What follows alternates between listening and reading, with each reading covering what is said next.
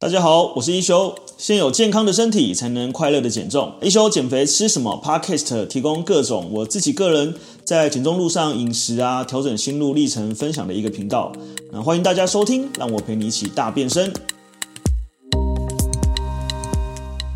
好，那我们今天这一集比较多呢，所以我会分上集跟下集哦。我今天讲的会比较难一点点，我今天讲的会比较深一点，所以如果你们听不懂的话，要么多看几次，要不然你可以做一下笔记这样子。对，因为我今天讲的内容是跟呃荷尔蒙有关系。今天要跟大家分享的呢，就是呃为什么你无法控制你的食欲，然后还有食欲其实不是靠意志力可以控制的。大家应该都不是第一次减肥嘛，对不对？大部分啦，包含我自己一样。那其实过去减肥或减重啊，反正不管任何名字啊，你会发现。就是你总是要跟你的意志力对抗，比如对抗我最爱吃的甜食啊，对抗我最爱吃的某一个饼干啊，对抗我最爱喝的珍奶啊，然后，呃，你只要一不小心吃了就呃一发不可收拾。那，对，它是一个很挣扎，因为我觉得吃东西这件事情是人的天性。那如果你要一直跟你的呃意志力作对的话，它其实是一件非常逆人性的事情，对，所以。呃，你会发现我们这次减重班就是呃的内容其实相对是比较人性的，是因为呃逆人性这件事情本质上它就是一个很难达成的事情。那人呢，他有一个天性是追求快乐跟逃避痛苦，这是全世界所有人的共通特性。那追求快乐、逃避痛苦，它如果在换在饮食上面，你就会发现就是为什么大家无法呃抑制吃甜，或是无法控制吃甜，是因为。呃，人类对于这个甜这件事情，它就有一个天生的欲望，就是让你感到愉悦，让你感到快乐，对。所以其实，嗯，从小 baby 刚出生，他就喜欢吃甜，对不对？更不要讲说，呃，从小到老人。所以如果你今天刚好是一个不喜欢吃甜食的人，其实还真得恭喜你。但是，呃，有时候他不是不吃甜食就可以了，因为所谓的精致碳水化合物，对我们身体来说一样是糖。所以如果你今天是不吃甜食，但是你很爱吃包子、馒头。然后呃，这个精致的这些淀粉，那其实对你的身体来说，其实它一样是糖类的一种啊，就进到你的体内一样是这个高 GI 的这个反应，对，所以呃，今天我整理了一些内容，然后会蛮蛮从生理学跟荷尔蒙的角度来跟大家聊，就为什么你无法靠意志力来控制你的食欲。这个也是我一直跟大家讲说，你不要用意志力去控制你的食欲，因为你无法控制的。你如果要用意志力控制你的食欲，你就是注定面临失败的下场。接下来我们再讲说，所以为什么你无法透过意志力来控制你的食欲？因为你的意志力根本没有办法控制你的食欲，你的食欲压根就不是靠你的意志力在控制的，你的食欲是靠你的荷尔蒙在控制的，这个也是很难的一件事情，很少人能够理解你的食欲其实不是靠你的意志力在控制这件事情，但你们有做到了，你们有发现到吧？就是当你们今天开始吃足够的蔬菜、好的蛋白质、好的碳水化合物，诶以前那些对你来说很诱惑的食物，很甜的、很咸的、很油腻的、很高油的，哎，好像没有像以前这么有吸引力了。好像我可以闻到它啊！我们的同学在我们的后面点头，吃一斤贡丸的代表，以前那个贡丸咬下去喷汁这样多爽，那个鸡肉咬下去这样多好吃，哎，好像一瞬间吸引力就变得下降了。所以其实那不是你的意志力变强了，因为你的意志力一直都无法控制你的食欲，是是因为你的荷尔蒙平衡了。你的荷尔蒙到底要怎么去平衡、哦？这个是我们我看一本书哈，叫《杂食者的诅咒》，一一本很不错的书。就是这本书现在买不到绝版书哈，所以我稍微跟你们讲一下，你们可以稍微理解一下。我们刚刚讲了一堆荷尔蒙，对不对？基本上呢，我们刚刚不是讲了吗？胰岛素、受体素、呃，升糖素，那还有那个抑制食欲跟刺激食欲。那原则上呢，这一些。呃，去掌管这些荷尔蒙怎么平衡呢？是靠你的下视丘哦，但是还有点难哦。你就简单的理解，下视丘就像是一个公司的 CEO 或者是一个呃大脑，他负责去呃发号施令给下面的这些部队啊或兵啊，你要走哪里啊，你要干嘛，都是由这个呃这个总控制的这个下视丘在控制啊。好，那基本上呢，我们的人胰岛素呢由我们的胰脏所分泌，对不对？那呃，受体素呢，由我们的这个呃脂肪细胞所分泌。正常来说呢，你今天当你开始进食之后呢，我们就是这是一个四方图哈。今天当你开始进食之后呢，你的身体血糖是会升高，那你的胰岛素呢就会分泌嘛，对不对？那胰岛素分泌了之后呢，当你吃到一个阶段的时候呢，哎，受体素就会开始分泌，所以它会走走走走走，跟胰岛素走在一起，告诉下视丘说，哎，我已经吃饱了，我不用再吃喽。所以你的正常来说，它应该是，你看它中间一个打一个叉叉，有没有？它被截断了。正常来说，它是不应该被截断的。如果你今天你的瘦体素可以正常分泌呢，我们身体有分。交感神经跟副交感神经，好，那副交感神经里面控制食欲叫迷走神经，所以如果你今天你的这个荷尔蒙非常平衡状态下呢，你的下视丘会自然而然的告诉你的食欲激素，抑制食欲的激素，说，哎，我吃饱了，我不用再吃了，这是我们的瘦体素，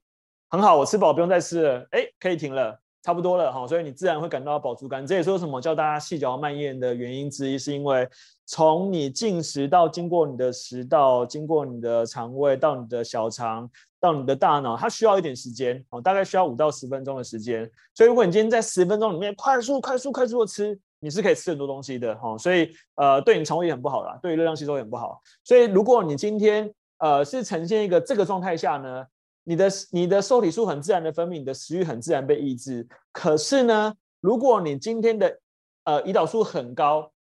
就是假设胰岛素水平应该是在这里好了，但它高到这里，所以它会把这个受体素的这个能量阻绝掉，哈，不让受体素正常分泌，就到这边就停了。所以它就很像是遇到一个桥，然后那个桥忽然断掉，它就不知道怎么办，就只好在那边等等桥修好这样子。那这个时候呢，你的下视丘的那个食欲抑制激素呢，就是。呃，让你想吃东西的激素呢，就无法正常分泌，好，所以你的身体就会一直觉得，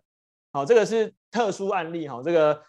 待会可以再跟你讲，就是基本上大胃王是一个不解之谜，对，然后但是他们也有大部分百分之八十的大胃王有肠胃吸收的问题，好，所以这个待会可以跟大家讲一下这样子，所以今天当你处于这个状态下呢，你是无法靠你的意志力控制你的食欲的，是因为你的身体就一直发出一个。我很饿，我想吃东西，拜托，请给我东西吃。我还想吃，我不够饱，我还要吃。可如果你今天你的受体素可以正常分泌的情况之下呢，你的身体是不会需要这一些，它会自然告诉你身体说，哎，我吃饱了，我不要再吃喽。所以我们可以想象，有时候你是不是还没有肚子饿的时候，哇，你经过那个咸酥鸡摊，哦，那个炸鸡摊，哦，好香哦，这样子。可是如果你今天吃饱呢，吃饱状态下哦，你再经过它，就觉得哦，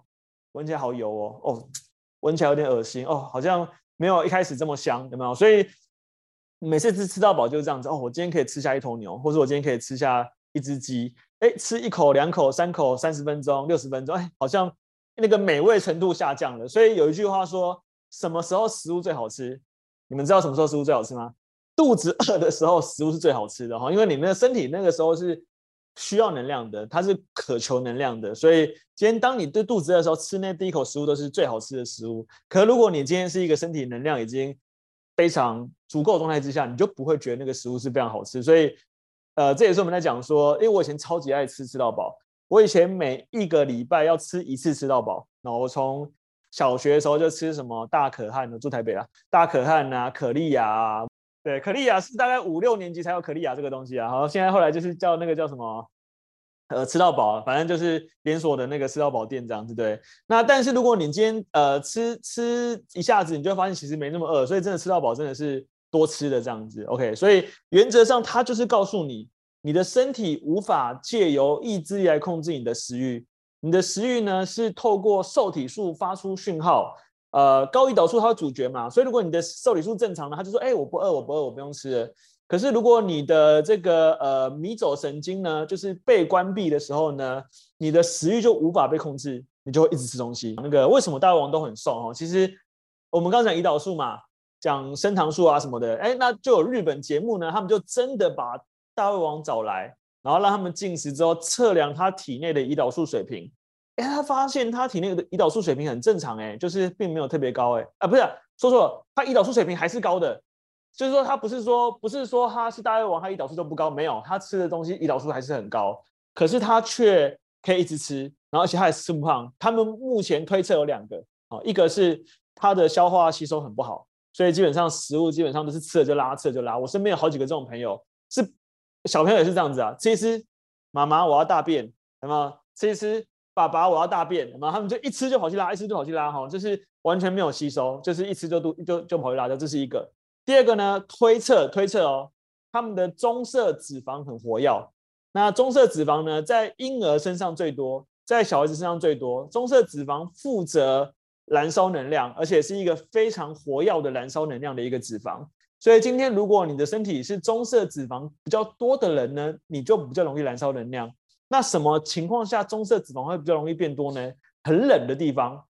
很冷的时候，你的棕色脂肪会变多。所以就有一个神经病减肥法，是把自己泡在冰水里面你的减肥。所以就是他们会把自己泡在冰水里面，然后来做这个呃刺激棕色脂肪。希望可以活跃产生这个能量哦，呃，刚才那个佩君有讲哈，对，就是呃那个棕色脂肪，所以这也是一个我认为一个非常奇妙的治标不治本的一个方式。如果你要靠棕色脂肪提供能量，为什么你不好好吃东西就好了？这样子对。然后包含有些大胃王吃完会催吐，或者是有些大胃王他们的胃，因为胃它是这样，它像一个气球哈，它可以被冲到这么大。那有些大胃王呢，他们的这个食道呢会被撑的，胃会被撑得非常非常大，那其他地方就会被挤压。但呃，事实上就有这个好，事实上就有这个真的大王叫白田哦，他就是因为大胃王比赛比太多，他的胃扭转了，胃翻转了，所以他之后就没有再参加比赛了。那个是会有生命危险的，OK，所以不建议这样吃，好不好？就是虽然危险也是这样吃，对。但是当我的呃荷尔蒙都完全正常的时候，其实你根本不用靠。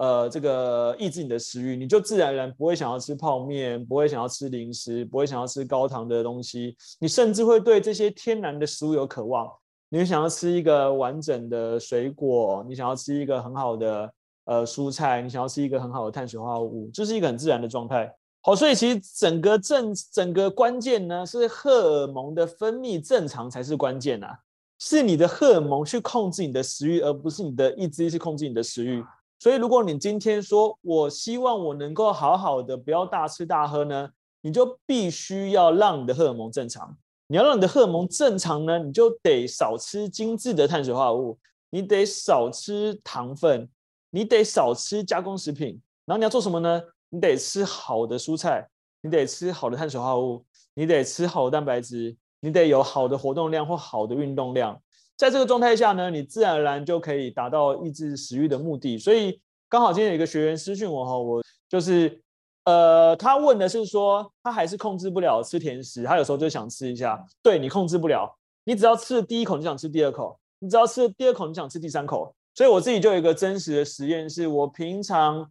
非常非常少喝含糖饮料。那我那一天不知道干嘛，好像前几个礼拜吧，就是跟也是跟家人出去，然后。饭店有提供那个可乐，然后我说可乐不喝白不喝嘛，我就很久没有喝可乐，我说不然我喝个就小罐的，大概两百 CC 吧那种，我就喝可乐。我发现一件非常神奇的事情，当我喝完可乐之后，我开始有想吃零食的欲望，我开始想说，哎，不然我来吃个满天星好了，哎，不然我来吃个真有味好了，哎，不然我来吃个那个东山鸭头好了，这是我本来不会这样子的哦。所以你今天你知道，只是一瓶可乐，一瓶精致的糖分，就马上去改变你对于食物的渴望程度，这是一件多神奇的事情啊！所以虽然我我希望你们不要实验呐，但你可以回想一下，是不是今天当你吃了喝了比较精致的含糖饮料，当你吃了比较精致的甜点，当你喝了酒，你就会很容易无法控制，因为你无你真的不是你在控制，是你的荷尔蒙在控制这件事情。那当然，我们的目的不是要告诉你一辈子不能吃，而是你有意识的知道自己要选择什么食物，然后再来是你有频率的问题，再来是你有呃所谓的策略跟处方。好，比如说呃那天就有一个同学就问说，他假日礼拜六要跟同学聚餐。那呃会吃炸鸡，然后配啤酒怎么办？这样子对。那当然我说你可以先吃点纤维质啊，晚餐吃少一点啊，那你可以去运动一下之类的啊。但我觉得最重要的是，如果你最应该做的是控制聚餐的频率，所以我不是告诉你不能吃，是你可以从一个礼拜一次的聚餐，或一个礼拜一次吃到饱，改成两个礼拜，改成一个月，改成两个月。说真的，到后来你就没这么有欲望了。所以。我以前呢、非常非常享受吃到饱的感觉。我不知道这边现场有没有跟我一样啊？我很享受饱到喉咙这种感觉，然后饱到走不动。我曾经吃到饱，去吃可丽亚，吃到要吃完要坐坐在那个呃店家旁边休息一个半小时我才能走，我真的饱到走不动了哈。我曾经很享受那种感觉，但我现在很不喜欢吃很饱跟吃很撑的感觉。我吃很饱吃很撑，我觉得头晕脑胀，我觉得很疲倦，很想睡，然后我觉得没有活力，然后没有精神，然后甚至觉得肚子跟胃很不舒服。对，所以其实那个是一个很自然的这个状态。所以你的荷尔蒙分泌正常才是关键，是荷尔蒙分泌正常，让你的食欲可以很自然的被控制或者被抑制，而不是靠你的意志力在控制。好，所以你发现呢、啊，这一些饮食原则啊，他们都有一个共同特性：低热量密度、高营养密度。跟低加工食品，所以这些东西它就放在这些所有天然的饮食里面哦，就是每天叫你们吃的东西啦。未加工的，呃，甚至有点加工也没关系，因为它只是炒一炒、煮一煮，我觉得也无伤大雅。但只有油炸茄子比较不建议啦，它为了要保色是油炸的这样子。呃，高纤维的啊、就是这些膳食纤维、秋葵、菇类、蔬菜、金针菇，然后呃各种这个蔬果里面都会有一些膳食纤维。OK，那在优质蛋白质哈，优质蛋白质呢，就是呃，待会会提供那个图表给大家看哈，就是这些鸡鸭鱼肉啊，低脂肪的啊，然后呃一些很天然存在于大自然界的肉类，然后再来就是好的碳水化合物。那我们刚刚讲嘛，碳水化合物它其实是一种呃巨量营养素，它其实存在于根茎类食物，存在于全谷类食物，存在于这个蔬菜里面，存在于豆类里面，好，这些都是好的碳水化合物。当你吃好的碳水化合物呢，它的吸收就会是。缓慢的、循序渐进的慢慢去吸收。好，那我们来看一下，呃，什么是好的碳水化合物？基本上所有的碳水化合物呢，我们可以用两个大方向去看。好，第一个是它有没有高膳食纤维，好，这是第一个。第二个呢，它有没有高含水量，这是第二个。所以如果今天你的这个碳碳水碳水化合物里面呢，像是绿豆、红豆、薏仁、燕麦，哦，就虽然它一百克的热量都是偏向比较高的，三百多大卡，因为它偏向全谷根茎类。但它的膳食纤维也高。那膳食纤维高的好处呢，是膳食纤维无法被人体所吸收，而且甚至它会减缓你血糖消化的速度。所以，如果你今天吃的所谓的碳水化合物是这种呃好碳水化合物的时候呢，其实你的呃热量很自然被控制，因为你吃不多。然后第二个是你的膳食纤维多，所以你的血糖分泌也会降低。那所以像是地瓜、呃山药、菱角、芋头、糙米，哈，这算是中膳食纤维。但像地瓜的含水量不错。那芋头的纤维也蛮多哦，那基本上都是很好的。那像是五谷饭啊，然后什么玉米啊、一啊马铃薯啊，就偏向膳食纤维比较少。但这时候我们就要关注含水量哦，也就是一般讲 GL 值。像是玉米虽然是碳水化合物，但是你看哦，一百克的玉米的热量只有一百大卡，一百克的麦吉热量只有六七大卡哦，因为麦吉是哦豆千面就算是豆类哦，基本上不算是面这样子。麦吉也是那个含水量高的。那为什么鼓励大家吃意大利面？是因为意大利面它很硬，很硬的意大利面呢，对你来讲，你的消化吸收就比较慢一点。然后马铃薯其实很多人不敢吃，其实马铃薯的含水量还蛮高的哦，所以基本上马铃薯也是一个不错碳水化合物。那少数的膳食纤维比较少，像栗子啊、莲藕啊、红藜啊、南瓜啊、荞麦面啊，虽然它们的膳食纤维少，但它的含水量高，所以它的含水量高代表它的所谓的 GL 值，就是淀粉的含量也相对低。所以像南瓜。一百克只有六十四大卡，好，红梨一百克只有四十大卡，莲藕一百克只有七十七十三大卡，就算是荞麦面一百克也只有一百七十五大卡，哦，它都算是比较低这样子，对。所以任何种类的玉米也是可以吃的吗？诶，这个好像还真没有人做过这个研究。比如说水果玉米或甜玉米，但是你要这样子理解哈，越甜的呃玉米，它基本上含的糖分就会越多。